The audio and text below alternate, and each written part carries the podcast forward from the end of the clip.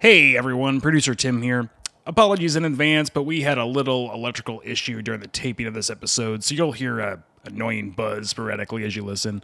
Please do your best to disregard and enjoy the show. Off the Rails podcast,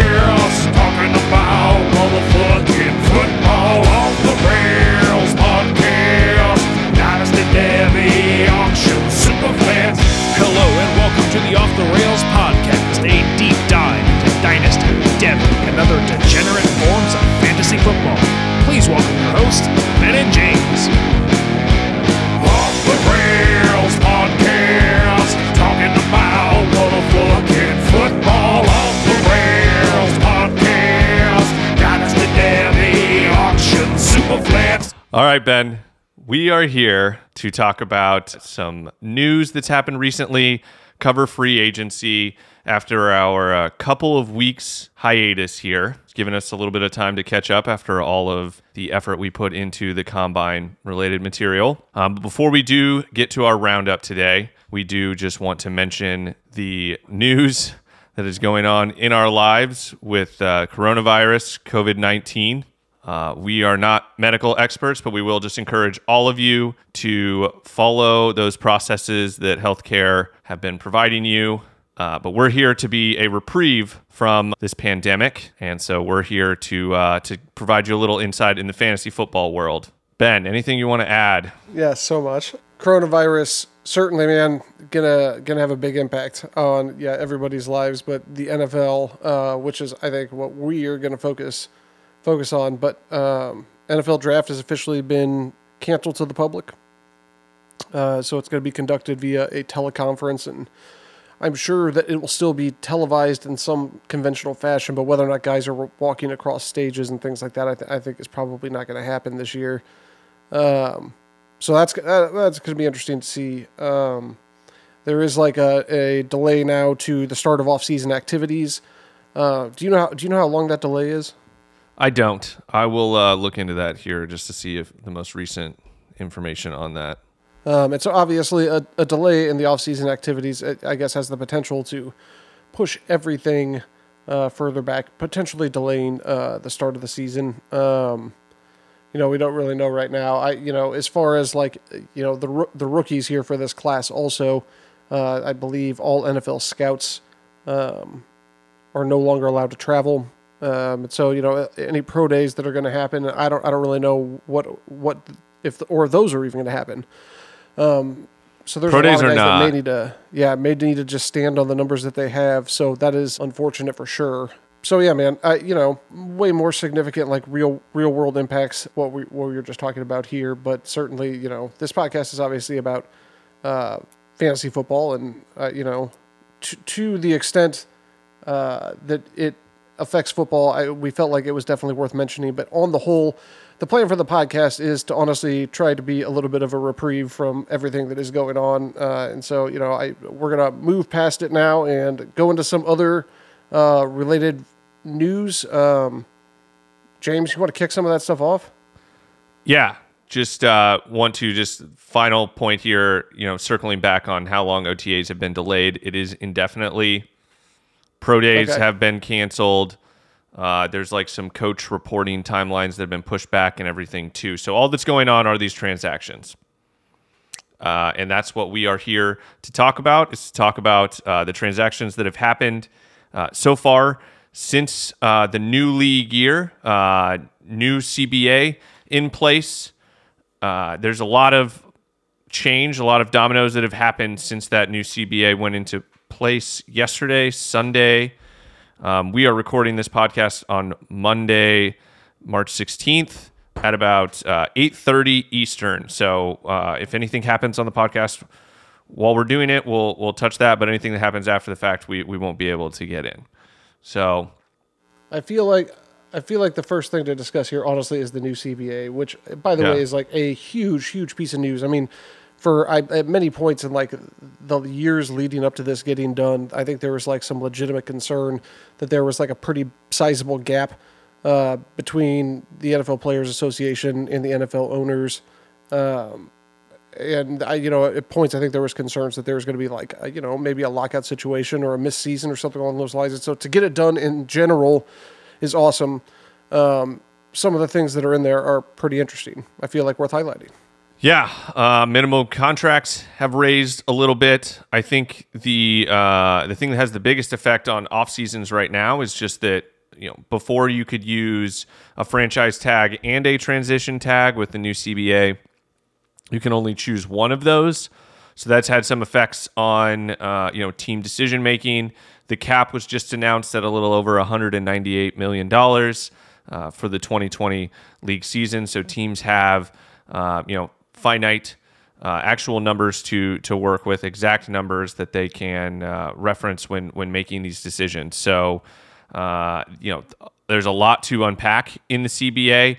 It's mostly just been, you know, what are the key points that are uh, that are being put out in the news right now, and how those affect off season, and then from there, you know, we'll hear a trickle out of actual, you know, a little more minutia that is uh, CBA related the biggest piece of news associated with the CBA was that there will be a 17th game added uh, with the option to start that as soon as the 2021 season. So that won't affect the upcoming season, but it will any any future se- seasons, and we'll need to see how teams and players uh, operate in an NFL with that long of a regular season. There are also smaller details about roster sizes uh, practice squad sizes.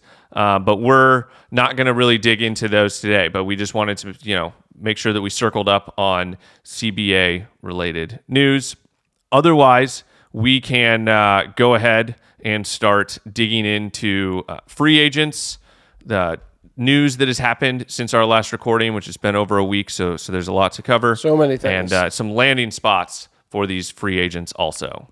So I think it's most important for us to kick this thing off with uh, the news, uh, kind of most recent stuff that has happened, things that have the biggest implications on fantasy football. So, I th- honestly, Ben, I think it's going to be valuable just to list off the offensive players that uh, that did get handed that franchise tag. Dude, it was a lot more than I was expecting, honestly. It was. It really was. And there's honestly, as much as anything, there's just some interesting ones. Uh, the whole the whole list is interesting. So yeah, let's start with the franchise tags. Um, Dak Prescott got franchise tagged. I think that was probably the most expected one. Yep. Um, so he's going to be with the Cowboys for next year, and I'm sure they will look to hammer out that long term deal uh, at some point during this next season. Or, dude, I you know who knows? May, maybe before the season even starts. Um, I think Dak wants to get paid like a lot. Yeah, I think he wants. Yeah, he wants to be the number one paid guy. You know, at least until the next guy gets paid. But uh, I don't think he deserves that. And honestly, I, I hope the Chiefs pay Patrick Mahomes before Dak Prescott gets paid because I think a lot of people are going to be looking and be like, holy shit, that's a lot of money. Yeah, I mean, again, I, I don't know where there's more bargaining power. Like if Dak, you know, is given a quarterback contract that resets the market, does that give the Chiefs a number to negotiate around with Mahomes or like, you know, uh, above that? The way it works with quarterbacks is just the most recent top 15 guy to come up for uh, a contract is going to just, you know, be the highest paid guy until another guy does it. Sure. So, you know, Dak Dak getting the franchise tag that was expected. The the Cowboys, you know, in as they tend to do in all like contract related matters, really bungled this thing and, and got it to a point where they're having to tag him instead of hammering out a long term deal after he's had a, uh, a career a career year. Classic Cowboys find a way to end up like absolutely maximizing what you have to play, pay to keep the players that you want to keep. Yep, and Um, and too- he will uh, he will you know lead to some other news on this podcast also with you know Amari Cooper and what and what happens there. But uh, sure, sure. Um, that'll be yeah when we get into the actual free agents and stuff. Yeah. yep, Um, so other franchise tags, franchise tag guys. Derrick Henry got franchise tagged by the Titans, uh, which is a, a fun one. I you don't normally see running backs get franchise tagged, but like, um, I think th- this feels to me like it's like, oh yeah, dude, we're gonna pay you one more year. We're gonna beat the shit out of you again. Probably give you like 350, 400 carries, yep. and then like we'll we'll, we'll release you out there, and somebody it's gonna be somebody else's problem kind of thing. To start over again, but. One way or another, man, I think it lines up well for like a monster fantasy season for him. Oh, for sure. Yeah, and uh, we'll see whether or not like this prompts them to to hammer out a contract. But uh, it was a pretty crazy last 24 hours for the Titans. I mean, as soon as the new league year was uh, and, and the CBA was ratified at that point, they uh, signed Tannehill to a four-year, 118 million dollar contract uh, with with a pretty decent amount of guarantees. So that was that was interesting. And then uh, and then proceeded to tag Derrick Henry. So they'd clearly been able to get something done with Tannehill. Maybe they weren't able to get something done with Henry, or they just decided they, they weren't going to be able to. So they made sure they got Tannehill signed and can negotiate with with Henry moving forward. But um, yeah, that franchise tag I think was was definitely expected after they got the deal done with Tannehill. Oh, for sure, man. And yeah, that Tannehill deal, I like. If honestly, if the Tannehill we saw last year is the Tannehill going forward, that deal is going to be a fucking bargain. If it's the Tannehill that we all knew beforehand, I they may be regretting that. Uh, we'll see. We'll see if he turns back into a pumpkin this year. I'm really honestly, for the sake of that team and the players on it, I'm hoping that this is like this is the new look Tannehill, and uh, it's an exciting offense this year. But I mean- uh, good on them. I think this is absolutely the right move for the Titans to get both of those guys locked up. Yeah, and I mean, it wouldn't be a shocker, you know, with that former Dolphins regime, regime actually having somebody decent in Tannehill and, and you know, totally screwing it up. fucking it up. Yeah, Yeah, nope, that so- wouldn't surprise me. So, Wouldn't surprise me. The last franchise tag guy is AJ Green, and that was the one I think is probably the one that surprised me the most, just because it's like, I you know his play on field has been, uh, what non-existent and and or questionable for like you know we're talking like two years now, and uh, and I, dude I I, I feel, like we got all the signs that he didn't want to be there, and so it, it you know for a player in that position and at his age, which he's now uh, I don't know exactly what it is in his 30s. Uh, you would you would think that this would not be uh, like a likely franchise tag candidate, but he's there, and if they are drafting Burrow with the number one overall pick, I actually kind of fucking like that. yeah, I mean, I think, uh, talk about poorly run organizations, Bengals uh, right up there with the rest of them. I mean, you know, the AJ Green situation injures himself in preseason, sits out the whole year, indicates he doesn't want to be there. The Bengals refuse to trade him even at the deadline. Uh, and he's again continuing to refuse to play. And uh, and they're just like, yeah, we're we're, we're gonna place the, the tag on you. So um, he has no leverage. He's not going to be able to like sit out or anything after missing an entire year of football. But uh, you know the Bengals screwed this thing up. Maybe we'll see him traded, and maybe that's what it is. They just want to get some additional compensation. But he's really exciting for this upcoming year. Uh, yeah, like you said, if Burrow is drafted, the other weapons that are there, that that Bengals offense actually turns into something that's you know pretty exciting. With It's uh, interesting. I dude, it, I think it's funny. It, it didn't used to be this like expectation or whatever that like a rookie quarterback is going to come in and just transform an offense, but we've seen it happen so many times now over the past like 5 or 6 years that like that is pretty much my expectation now. I think Burrow's going to come in and I think he's going to make all of those offensive weapons more potent, like pretty much instantly over Andy Dalton. I, and I'm excited for it. It's yeah, and, and you talk about a skill position group now that is Joe Mixon, AJ Green, Tyler Boyd, John Ross for whatever he's worth, and then Auden Tate. And uh, you know, need a tight end, but that's that's a pretty good group to work with, and and all their draft picks outside of that too. So um, Bengals offense should should at least be fun. They probably won't win many games because they never do, but uh, Bengals may actually you know not be a complete dumpster fire to watch this year. it's quite possible. I, dude, I'm excited for it. What, one way or another, you know, whether they're awful or not, I, want to see it. Um, what else here, man?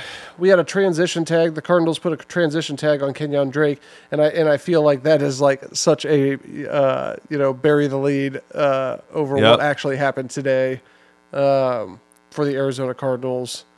Uh, they were able to acquire DeAndre Hopkins in a trade from the Houston Texans in one of the most unbelievable fleecings I have ever seen. No, GM. I'm just GM Bill O'Brien. It's bad. The deal was DeAndre Hopkins and the Texans' fourth round pick for David Johnson and a second round pick, um, which is crazy. David Johnson's another guy similar to AJ Green, where it's like, when was the last time we saw peak David Johnson? It's it feels like forever ago.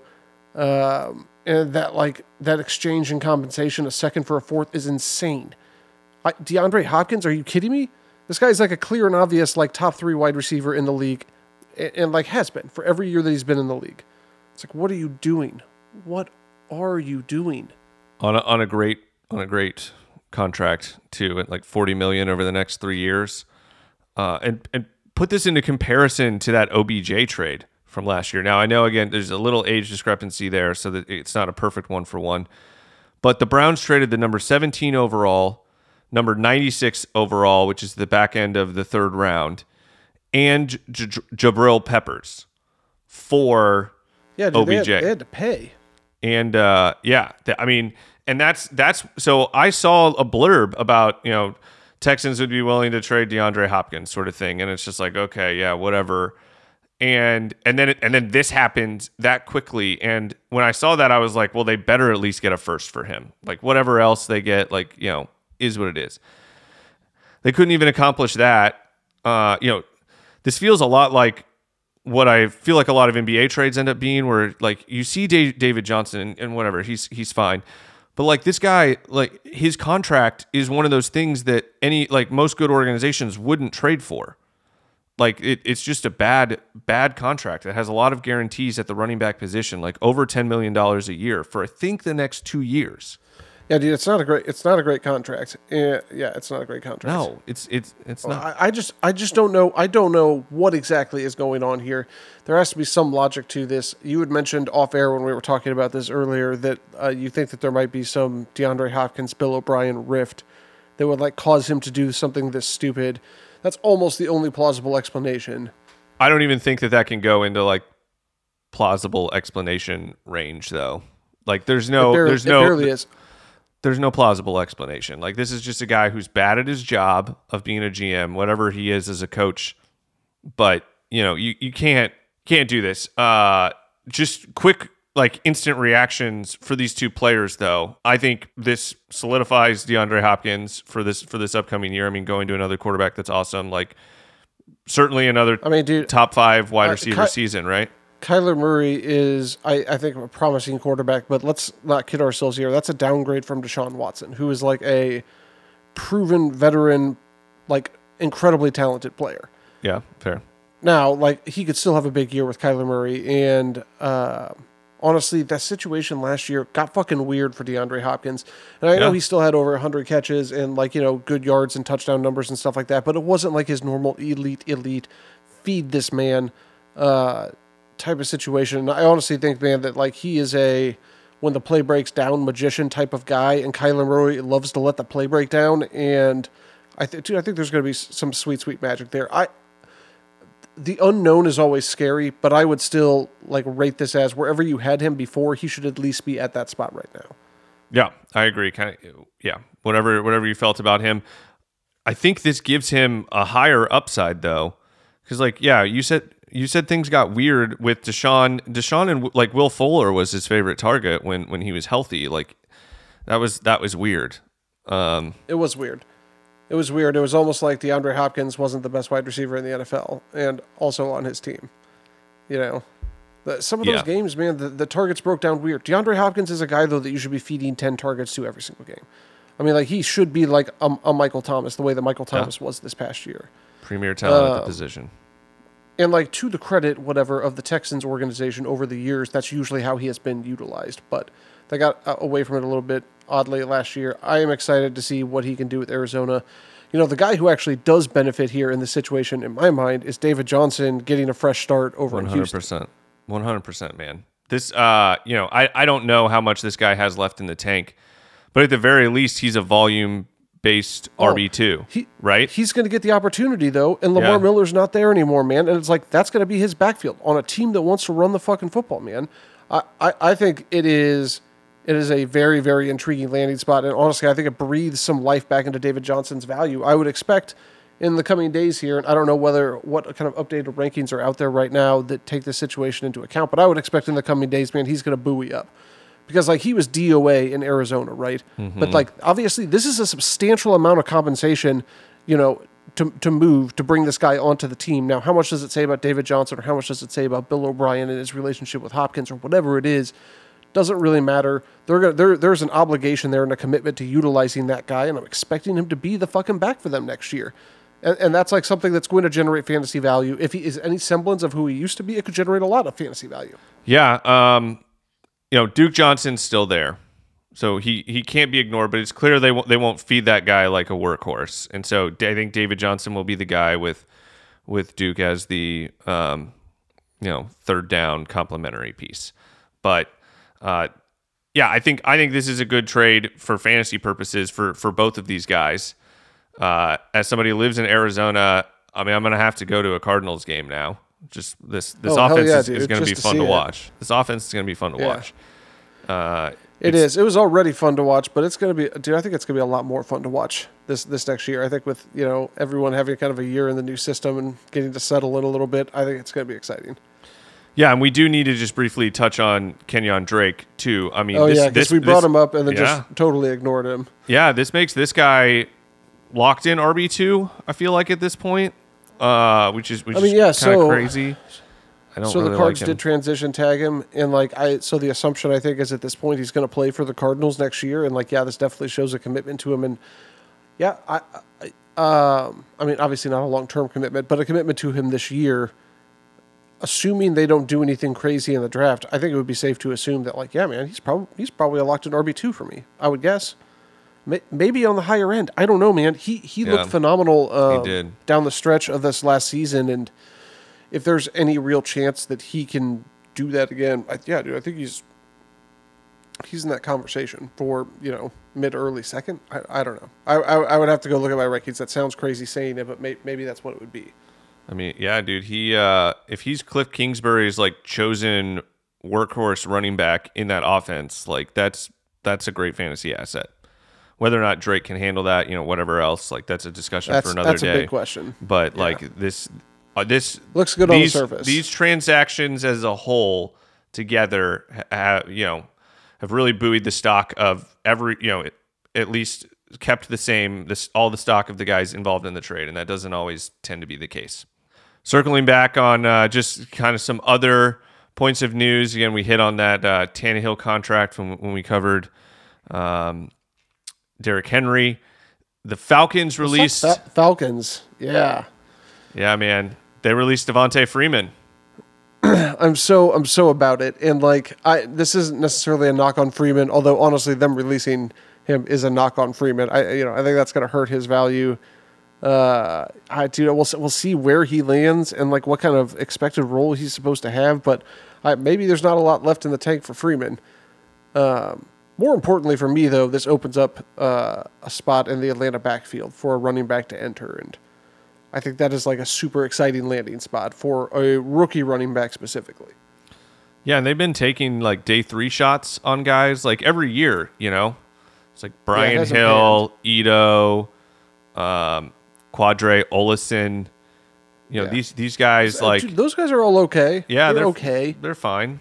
But they're not They're fine. this yeah, this is a They're spot that running backs. you see a, a day one, day two running back go to this to the Falcons, that's that's a premier landing spot at this point, unless they go out and uh, and do something in free agency. And considering their like cap situation, I, I can't imagine that that's that that's the move here. Um, I mean, dude, for me, it's yeah, uh, yeah, yeah.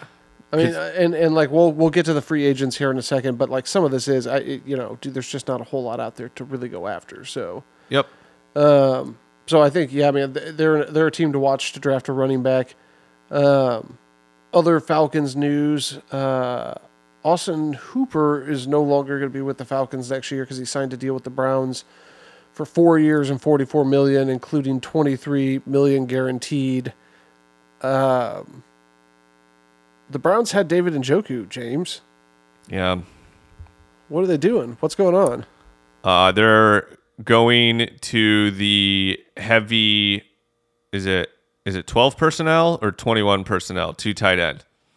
This is the new offense for them. So you think that it's going to be Austin Hooper and David Njoku on the field together all the time? with Jarvis Landry, OBJ, and whichever of the Chubb Hunt guys out there. I mean, no, I I'm, will, I will I'm just trying to this, be That sounds fucking terrifying, yeah, but but I also think that's not what's happening here. no, it's very. I it's think very this is a little bit of an indictment on Njoku. Uh, what's happening here? It it is. It is. And and uh, and Austin Hooper got paid like what four years, forty four. Um, Yeah, he got paid. so you know, good for him. Whatever, man. As somebody who's been invested in the process Browns, I'm all for them. You know, getting some extra pieces in there. Austin Hooper wouldn't have been the guy I, I thought would would be a game breaker, but really at the skill positions, you know, like you said, as we get in more into the free agents, there aren't a lot of like skill position guys that are difference makers at this point. So, uh, and and and it's not like the Browns are going to go get Amari Cooper or something, you know. So like No, this, that'd be that'd be ridiculous. this is what they were, you know, trying to solve at, at the tight end position. They obviously didn't feel settled with Njoku, and, and I'm mostly disappointed because I like Njoku. I, I totally understand, man. I like Njoku too. He was one of my favorite tight end prospects uh, coming out of the draft. His athletic profile was awesome, and dude, he still is like an exciting player when when he's healthy. I don't know, man, but like there's obviously signs here that like it's it's not coming together for him. Um, like I think we were all kind of hoping or expecting. So, uh, on other tight end news, the Falcons have actually acquired a tight end to replace Austin Hooper. Yep. They have traded with the Ravens for Hayden Hurst, former first round pick. James, do you know what the compensation in that deal was?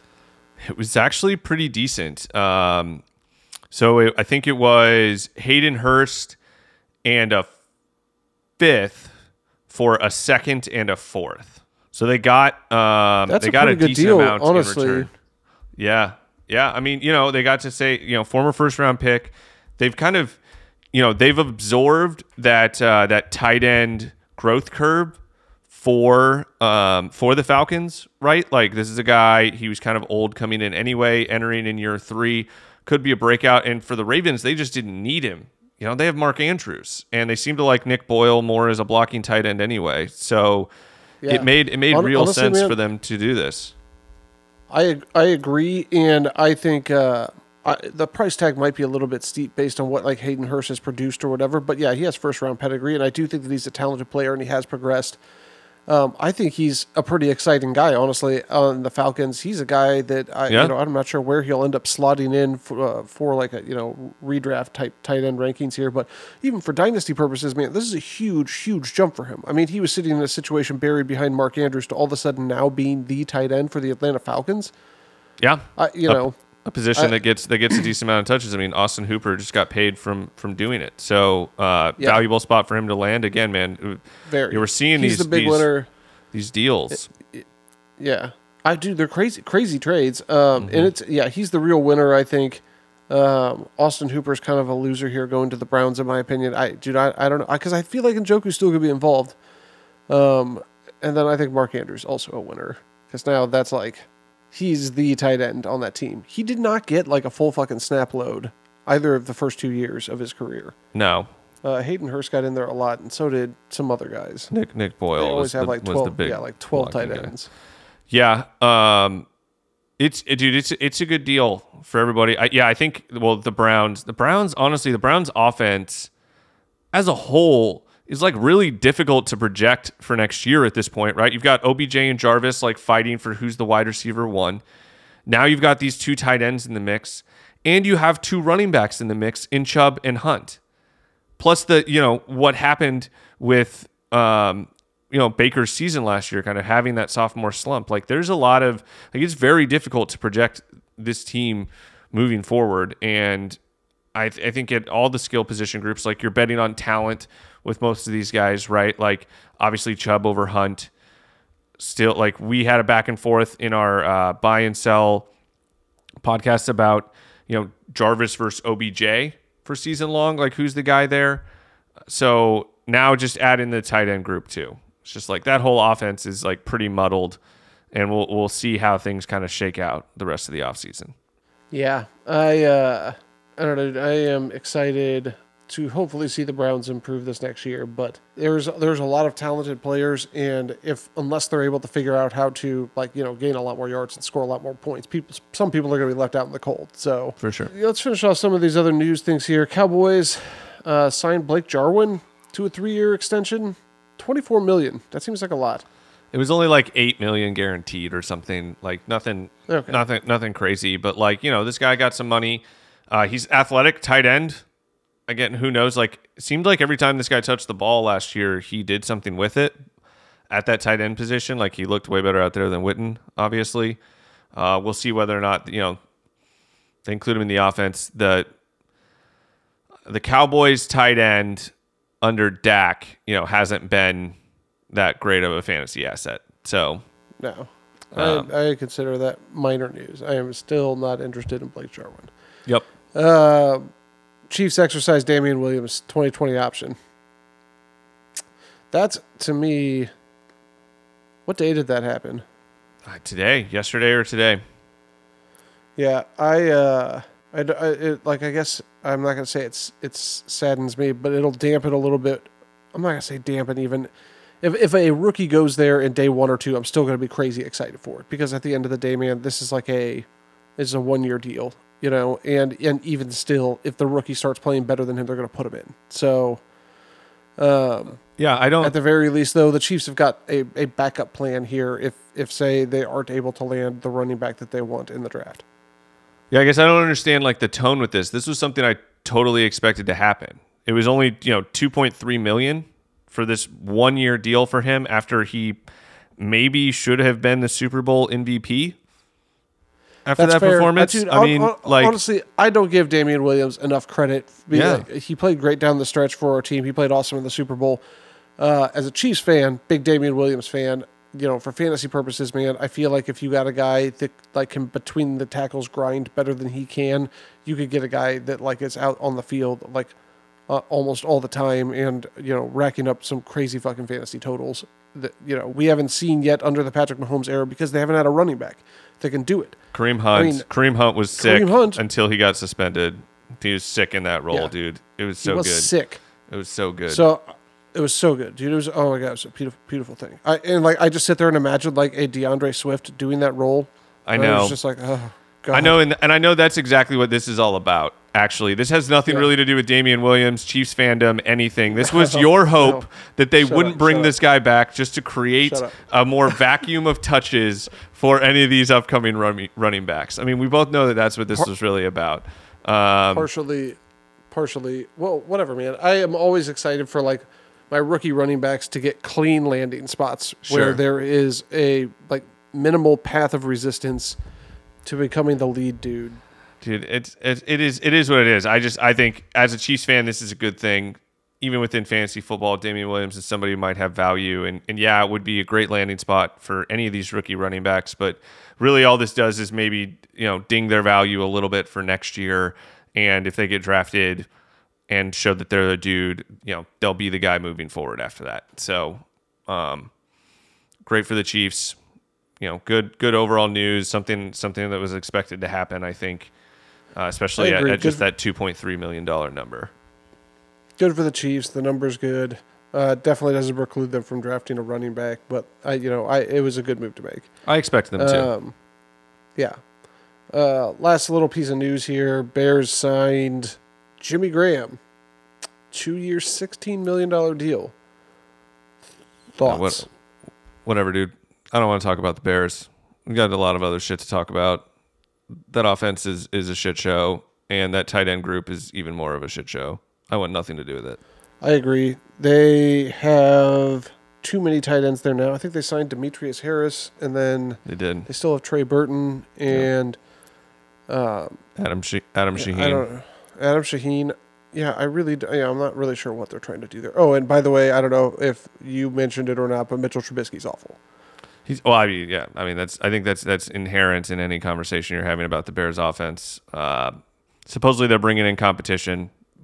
Seen some some rumors from you know all the all the free agency quarterbacks kind of floating around here, but uh, yeah, don't don't really have uh, too much interest in, in in spending very much time on Jimmy Graham or that Bears offense.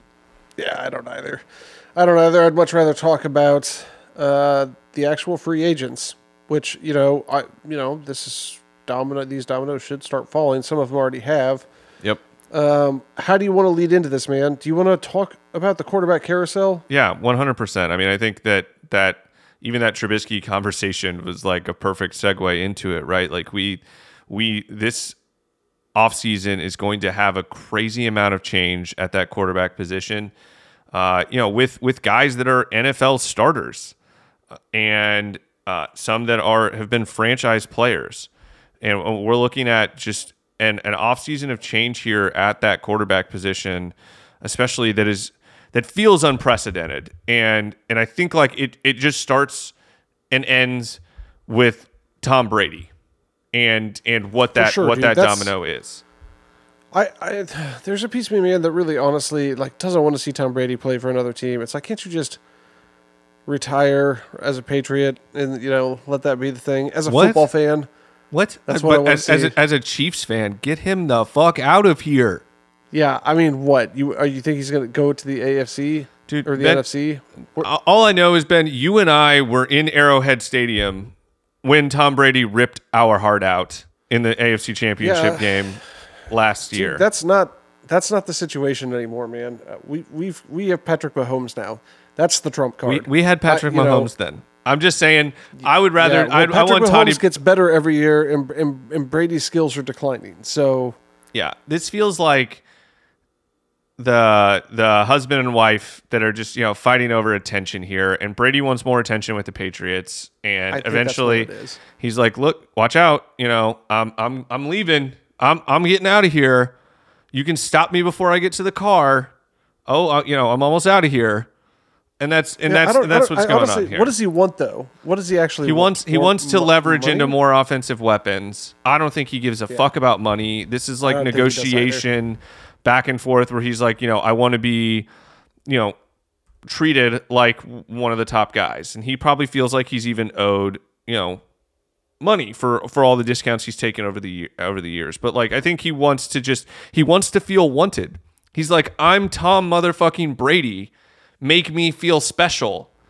And Bill Belichick is mean- like, I don't make anybody feel special. And you're 42 years old, Tom. So, uh, you know, I'm going to trade you in for a younger, hotter model.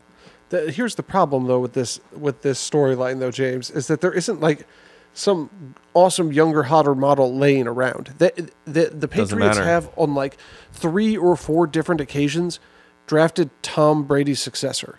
I mean, they've been doing it now for years, and they've actually done it relatively successfully. That's Uh, exactly my point. Tom Brady keeps playing, and so they've had to trade all of them up. No, my point is they don't have a backup plan right now. Not right There now. not a younger, hotter model on on roster, and so it's like, yeah, man. As far as the 2020 season is concerned, the Patriots would be up shit creek without a paddle if they didn't have Tom Brady. Either that, or they'd be Mm. featuring like Teddy Bridgewater or Yeah. Philip Rivers, maybe. A Philip Rivers Patriots would be interesting, was- but As much of the greatness that, that Tom Brady represents, and he's, you know, he's the GOAT at the quarterback position. I think Bill Belichick is the ultimate, ultimate like coach GOAT. And he's, if Tom Brady leaves, then he's going to be again going back to like this divorce fighting like metaphor he's going to be like the dad that after he gets divorced you know gets really into like muay thai or something or crossfit and is like i'm going to show you that i'm better than you and like that's exactly what bill belichick is going to do here and i trust I mean, him more than tom brady's talent like to replace him and figure it out i mean like you, you just said they're great at drafting quarterbacks they've, they've done a good honestly, job they'll figure honestly, it out here's my here's my opinion, man. Uh, I, short of like a Philip Rivers landing there or or some like crazy Drew Brees scenario, there's absolutely nobody. No, no, no, none none of those things. There's nobody that Bill Belichick is going to be able to go to a Super Bowl with next year, other than Tom Brady. It's like it would be it would be foolish for that team to not lock down Tom Brady. And likewise, I don't think there's a team that Tom Brady could go to where he's going to take them to the Super Bowl next year. right It's like the Tom the Tom Brady Bill Belichick connection, mind meld, whatever. At this point, is so valuable that like yes, dude, the two of them separated um, are, are not anywhere near as valuable as the whole. It, at least at least not not with like the alternative options. Which is exactly why Brady's like, make me feel special. Bill, I just want to know that you love me and that you're going to stop looking at other women at the bar. That's all this is about. They'll figure it out. And this whole thing, they always do, man. Like, again, this is like, this is one of those conversations we've been having for years. They know they're the best with each other. They both just want to feel special. And, and it's really cute that they've, you know, done all this in public. But, you know, Robert Kraft is just going to come in and be like, all right, Tom, let's just, you know, all right, Bill, can, can we win football games now? Yeah, I agree. I think that's that's probably how that's going to go down. So these other quarterbacks, James, uh, Philip Rivers, He's gone. He's gone. We know he's not going back to the he's gone. Chargers. That that one's already official, and honestly, man, he might be the most exciting free agent name. Um, I there's a piece of me that feels like uh, we'll just to like bang through some of these other guys here of like significant significance. Jameis Winston, I, uh, there's a piece of me that feels like he ends up back in Tampa Bay. Um, and then like past that, man, you got like Case Keenum, Marcus Mariota, uh, Teddy Bridgewater. At at out of that group, I'm I'm into Bridgewater. I guess Mariota makes for an intriguing backup, but it's like, yeah, man, Philip and Jameis, I think are like the, the other two here. If all of those guys fall uh, back to their original teams, Philip Rivers is the one that is going to be the guy where it's like, where are you going to end up? Yep. Yeah, after after Brady, like assuming he goes back to the Patriots, Rivers is kind of the guy that that holds all the cards here. And um, you know, there's also some other insecurity at, at this quarterback position too, right? Like we've got the Panthers, like what's happening with Cam. Uh, Bengals are obviously moving on from Andy Dalton. Like that, he's he's going to be a domino. The Raiders, uh, with with Derek Carr, they've been somebody who's been in a lot of trade discussions. Chicago Bears, uh, you know, we we both Bears. talked about Yeah, how but dude, forget, like, forget that. I think I think they still want to give Mitch a chance. I don't know that they want to oust Carr for a veteran from the division. I do like the team I'm looking at right now. Thinking I could see this happening is Philip Rivers to the Colts. yeah, him him or the uh, or the Bucks. I, I Yeah, I, the know, Bucks. The Bucks too. Jameis would be in a shitty situation if that happened. And dude, Philip Rivers to the Bucks uh, would be, I think, pretty exciting for fantasy. Yeah, Um, I, I agree. say that I'd rather have Jameis, honestly. The, because here's the thing about fantasy, man. Like when you're like wide receivers for a quarterback that makes a ton of mistakes but throws an insane amount of volume, the mistakes don't matter. You know, No, they don't. Like Chris Those- Godwin, Chris Godwin didn't lose any points for the interceptions that Jameis Winston threw. You know, Yeah, those points don't count against you. Yeah, no, I, I think um, you know with these quarterbacks again, you know the Titans they were they were one of our like top teams here before this Tannehill news, and you know now they're locked into him. They're not going to go get another quarterback. Uh, we obviously know Joe, uh, Joe Burrow going to the Bengals, like that takes care of that. How good of a landing spot even is the Chargers? Like that, those skill position group is is decent, right? it's solid. I, I you know with Melvin Gordon presumably leaving there, um, and they've got Austin Ekeler signed. You know, I I'm I'm I'm okay with Austin Ekeler. I think hey, he's pretty good.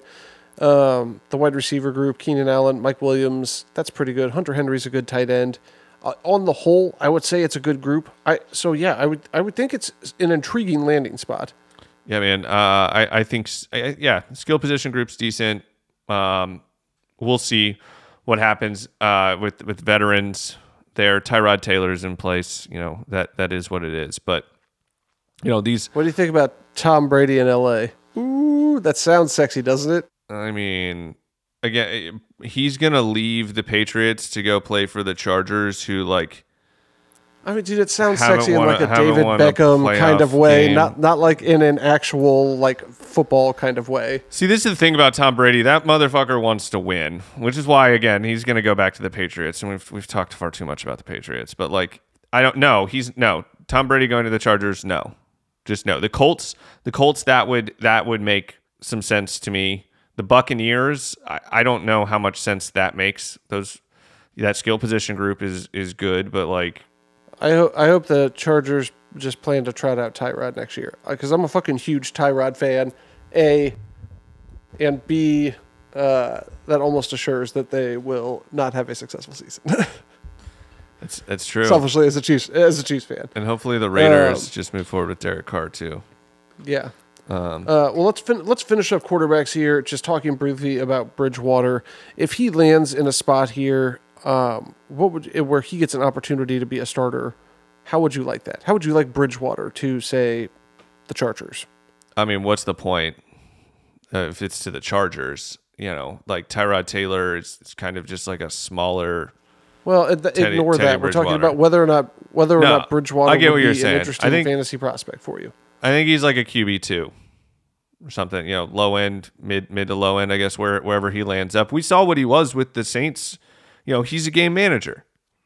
He's out there. He's not going to make mistakes. He's not going to take a lot of shots downfield. So I, from if I was a football team with an un, unsettled, you know, a fan base with an unsettled quarterback position, I'd be pretty happy with with Teddy Bridgewater. I'd be like, okay, fine. You know, we're we're we'll get to win some games this year. If if our team's really good, uh, you know, like I think that Buccaneers team was was pretty decent. Bridgewater, you know, landing there, whatever. Colts too. Like somebody that can actually manage the game and, and keep the ball moving forward. But I think, you know, overall, the only people that are really going to be excited about Teddy Bridgewater signing anywhere are people that own Teddy Bridgewater in dynasty leagues. I agree with that. I'd rather talk about the running backs now. Those quarterbacks, honestly, man, I think most of them are going to end up back in the spots that they came from. But Yep. um, running backs, man, that group honestly got pretty pretty thinned out with the news today from Derrick Henry and Kenyan Drake. To the point where it's like not very exciting. It's I mean, not. you've got Melvin Gordon, um, who I think is at this point the the guy of, of interest.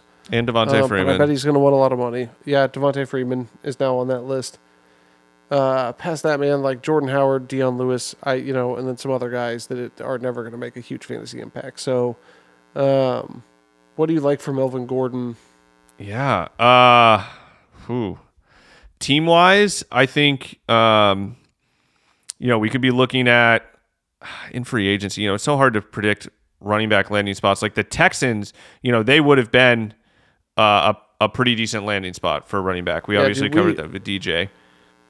We had them as like a in this little exercise we did as a tier one, like one of two tier one landing spots for a running back. So, Yep. for the purposes here, yeah, dude, DJ DJ got a good deal, um, but that's not yep not a good spot anymore. Uh, you know, Chiefs do the well. Bucks. That's you know that's that's done. Bucks is a decent landing spot. Dolphins, uh, you know they just they spent a bunch of money today. They made Byron Jones the highest paid corner after making Xavier Howard the highest paid corner last offseason. They're spending some money, so maybe they want to bring in a veteran running back there. St- still think that's an awesome landing spot for a rookie. Titans I, is I agree. off the board I with still Derrick hope- Henry. Yeah, Titans is off the board with Derrick Henry. Uh, Falcons is wide open. Maybe they would pay to bring in a Melvin Gordon, but honestly, man, I mean that's a team that I feel like usually drafts their running backs. Yeah, I was gonna say, why would you cut Devonta Freeman only to bring in Melvin Gordon? That seems pretty counterintuitive. I would do Melvin Gordon's better. I, I let's true. make no bones That's about true. it. He's That's always true. been better, and he's he's you know looked better last year, uh, even if it wasn't as good as he's looked in the past. But yeah, I mean, I don't know what Melvin Gordon gets paid, but I'm assuming some team's gonna give him something and plan to start him. So I, you know, we'll wait and see where it ends up. Yeah, I'm just wondering who that team it you know, it was the Jets last year that were willing, you know, to spend to spend for a running back and they were seemingly bidding against themselves to pay Lev. I'm wondering about like uh, you know, the, the the Redskins who are, you know, normally one of the teams that will overpay. They've already got running backs. I, I can't see that happening. I'm trying to look at like, you know, who are the poor decision makers as as franchises and can they can they make that move? And and so I don't think that there's really anywhere. I, I mean, I don't see Melvin Gordon really getting above like an RB two moving forward. I guess is really just where I'm going with this at this point. Yeah, it's Like- it's dude, it's poss- It's certainly possible. I think some of the top landing spots are going to end up going to rookies. I'm not sure where Melvin Gordon's going to get signed, and I'm not even totally sure that it necessarily guarantees that he's going to have like a bell cow role like he's had in the past. So I, you know, for me, he's definitely the best available running back. Uh, but landing spot's going to dictate a lot here still yet. Uh, you know what his situation is next year. I mean, dude, as far as like Jordan Howard and Dion Lewis go, I you know those are guys that, uh, regardless of where they land, I, I'm I'm never gonna expect them to be the lead backs at this point in their career. So, I mean, for me, mostly this year, the open spots are the are the rookies' spots, to, you know, to lose here, and I'm hoping some of these teams are smart because there aren't a ton in the way of free agent options here, and I'm, I'm hoping some of these teams with holes, you know, bring in bring in some of the rookies to the top spots. It'd be nice. Yep. And uh, you know that's really that's really it on on running backs. Uh, that list isn't isn't great. And honestly, you know, we get here to to the wide receiver list too. It's it's better. But uh, you know, the definite game changer on the board, uh, and that we know is a free agent now after Dak got franchise tagged, though, is, is Amari Cooper. Yeah, man, and I, I, he's the only guy on here that, in my opinion, is a wide receiver one. Um, and I, I think he's also the guy who's most likely to like land back with his with his current team. I, you know, there's going to be a relatively unexciting free agency when it comes to the skill positions. I, we'll, we'll see if Amari goes someplace else, man. That's that's a pretty exciting move. Although honestly, if, if you're an Amari owner, I think you, you want him to end up back with the Cowboys. That- That's been a this has been a good situation for him. Um, and I think definitely if you're a Dak owner too, you want to see that happen. And, and like honestly, man, like I, you know, Jera gonna Jera, it's gonna be one of these things where it's like Amari's gonna get paid and and he's gonna stick around. They they traded a fucking like whatever dude, a king's ransom to bring him in there in the first place. They would be foolish not to sit there and and extend him here. Yep, and again, they just they bungled it. They should have extended him from the moment they brought him in, instead of whatever the hell they've been doing. So Idiots. I mean, dude, whatever. Playing hardball until it's like, yeah, no, average salaries increase every year, guys. It's like, you know, eventually you've got to pay this guy. Just do it early. Like, literally, that's the secret to keeping the salaries down. Do it early and extend them for a long time. Yep. Uh, but yeah, that I mean, you know, like you said, Amari's most likely to go back to Dallas. I do think that there are some landing spots that are interesting, though. You know, for for a wide receiver like him, for for some of these other names that we uh, that we're going to mention here. You know, I think about if Amari does leave, right? Uh, definitely not going to go back with the Raiders, uh, which would be funny if that's how the whole thing worked out. They got the first round pick and he went back. That'd be horrible for Amari owners. But Yes. Although they desperately need wide receiver help. they do. They do. Uh, Giants and Packers, great landing spot area for them. I don't know. I mean, you know, Packers aren't going to pay another wide receiver to be there, but Giants, uh, that that could make some sense. The Eagles and Bills, or the other guys that we had as as you know top tier wide receiver options here in free agency. And I still, I think if Amari hit the open market, uh, the Dude, Bills, the Eagles would be sexy. I would love that. The Bills would be a great spot too. Yeah, Eagles would be really sexy uh, without a wide receiver one. You know, I'd rather the wide receiver be tied to Carson Wentz than Dude, this, Than- this is the problem. Josh I'm, like, Allen. look- I'm looking at the list of what we even have as like the tier one landing spots for wide receivers, and I don't know that any of them are better than him. Not just returning to Dallas.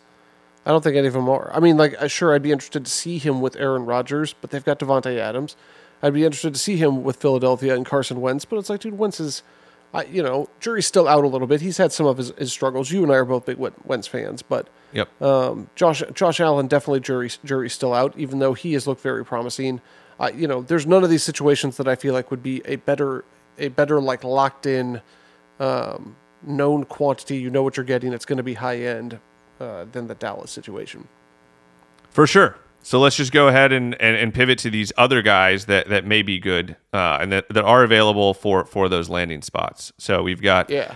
Robbie Anderson from the Jets, free agent. Emmanuel Sanders, you know, formerly Steelers, Broncos, and then uh, finishing out with the Niners last year. And then Breshad Perriman, who is somebody who uh, really rehabbed his fantasy value last year in that uh, Arians Jameis offense in Tampa Bay, and you know is actually a, a decently exciting guy here in in the open market. So you know where It's so funny. He's been worth nothing or had been worth nothing for a while now, and you know what? Quite frankly, is still close to worth nothing. Um, but like he had an amazing final few games down the stretch uh, with Tampa Bay last year, and certainly shown that he's capable of some of that higher end production, if given opportunities. And and like yeah, man, he represents an interesting skill set. If he went to Buffalo, let's say, I'd be intrigued. Philly too, like the deep threat that Philly that, too. That DeSean was supposed to be. You know, before I would before honestly injuries, say the he- same thing about about Robbie Anderson. I like find Yeah. both of these guys intriguing in that similar type of a role. They do it differently, but like I, I think teams would envision having a similar role for those guys. Um, and either one of them, it's like, yeah, man, if they landed one of these top spots, like a Robbie Anderson in Philly, dude, that'd be pretty fucking interesting, man. Honestly, It would, yeah. Bills, Bills too. I mean, you know, Robbie Anderson's going to get way more money than Perriman. I feel like I don't, you know, I don't think Perriman's like rehabbed his value to where he's going to get more than like five or six a year, and and it looks like Robbie Anderson's going to be more in the double digit range. But still, you know, we've we've these are some guys that can actually be. Uh, you know, Robbie Anderson can probably be a good wide receiver too for a team. Perriman's probably more like a wide receiver three, but uh, these are guys that can contribute to rosters. And then Emmanuel Sanders, totally different type of wide receiver, right? Like more focused on route running and, and beating his guy one on one. Uh, I Yeah, 'cause I see him as a slow. I see him as a great compliment to Davante Adams in Green Bay. Like that. Okay, that, I can that, see that. that could be something. Um, you know, I, I don't know where else. You know, we've got other ones that are kind of in our tier two of like the Dolphins. Like anybody landing on the Dolphins, like immediate, like going to get targets. Seems like Ravens uh, wide receiver group is is wide open too. Uh, Colts, Broncos. I mean, we've got a lot of. Uh, I'm just looking through this. We actually have a lot of twos uh, in, in our We group. do have a lot of twos. A lot of those are teams that are like, uh, you know, have spots, but aren't necessarily awesome, awesome landing spots, like or awesome passing attacks. Yep. Um, But yeah, dude, I, you know, like the, like the Ravens, for instance. I, yeah, I mean, dude, that's an exciting spot, but questionable volume. Um, you know, s- same thing with, I guess, the Broncos. Uh, questionable quality of quarterback play. You know, I so there's a lot of there's a lot of question marks there. But dude, there's a lot of there's a lot of room for upgrade at wide receiver. But you know what? Again, man, this is one of those situations where it's like, yeah, dude, a few of these guys are going to get signed, but they're going to be depth signings. That's like the guys that we're talking about. These three guys. That's all that they're going to be. Um, most of these teams, dude, are going to go fucking hard on this epic wide receiver class in this upcoming draft, and that's where like a lot of these holes are going to end up getting filled. One hundred percent, man. So just uh, finishing up here, really, you know, the tight end news that has happened kind of killed what was what was going to be available in this group. Um, you know, we were looking at uh, both Hunter Henry and Austin Hooper being being free agents. Hunter Henry got franchise tagged, and then obviously we talked about the Hooper deal before. Uh, you know, Greg Olsen was one of the few interesting guys. He signed with the Seahawks. Uh, I think really the only guy worth noting is Eric Ebron, and that should really be discussed. You've got guys like Jordan Reed, Tyler Eifert, like injury concerns, whatever, but like, and Ebron probably has those too. But Ebron's the guy that I'm looking at in of these available tight ends that that could, you know, maybe go and contribute to a team. Yeah, dude, I like Ebron. I've always liked Ebron. Um, you know, he was obviously he was an early first round pick. Um, a fa- fabulous athletic profile. You know, str- struggled a little bit to produce early in his career, but like with Indy, I, you know, he at least had a monster fantasy season, not this past year, but the year before. Um, I think he's an intriguing prospect if he goes to a place that's going to use the tight end. Um, I don't really honestly know where that hole exists right now, but uh, you know, I'm I'm still at least listening when it comes to Ebron. You know, as far as like Jordan Reed and Eifert go, um, I'm most mostly out. I you know those guys if they land anywhere, you know, it's going to be reserve roles, and it's for the exact same reason, dude. Those guys are just a like career-ending concussion waiting to happen. I, I, you know, they're they're like both the exact same case study and guys that were like extremely talented, um, but just like concussion after concussion, and I, you know, I don't think are ever going to be the same players, even though they can they've both flashed as recently as the last times they've been on the field. Yep. And uh, honestly, any NFL team out there trying to get a tight end this year is in a rough spot, which is probably why we saw the Browns overpay so much for for Austin Hooper. You know, the Chargers be forced to to tag Hunter Henry. Uh, you know, this tight end group of rookies isn't great either.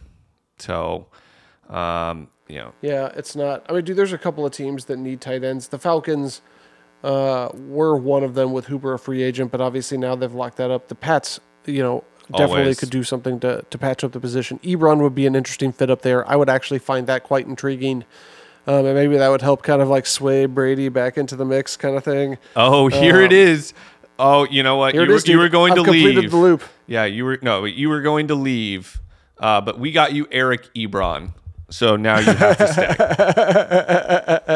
stay. Well, dude, whatever, man. It's, I didn't say it was perfect. Okay, I'm just All saying right, as I far as wanted- landing I spots just- go. I, that needed to be mentioned. Just Uh, yeah. Well, yeah. No, I, if if Ebron went there though, tell me you wouldn't be at least a little bit excited. oh, for sure, yeah. You know the touchdown upside, whatever that you know that's that's something. Um, But yeah, again, It'd and- probably and- be like mis- misguided excitement, but I would be excited nonetheless. sure. I don't think. I mean, yeah, it would probably be misguided. It'd just be one giant fake out from from Bill Belichick, like, "Oh, Tom, you thought this was going to be the difference? Haha, weren't you wrong?" No, I'd go and like buy an Ebron share, and then like the following week, I'd find out Brady signed in LA. Is what would happen. Yeah, uh, we actually do have an Ebron share, so uh, arrows up if that happens. Arrows up, if that happens. Okay, James, I feel like this about wraps it up, man. Thank you to everybody for joining us for the Off the Rails podcast. We appreciate all of your listens. Stay safe out there. Uh, please go and interact with us on social media at Off the Rails FF. And uh, be on the lookout for on Thursday later this week, where uh, Ben and I are going to cover up draft strategy for those uh, fellow dynasty degenerates out there. I give you guys some strategy tips uh, for any startup drafts. The rails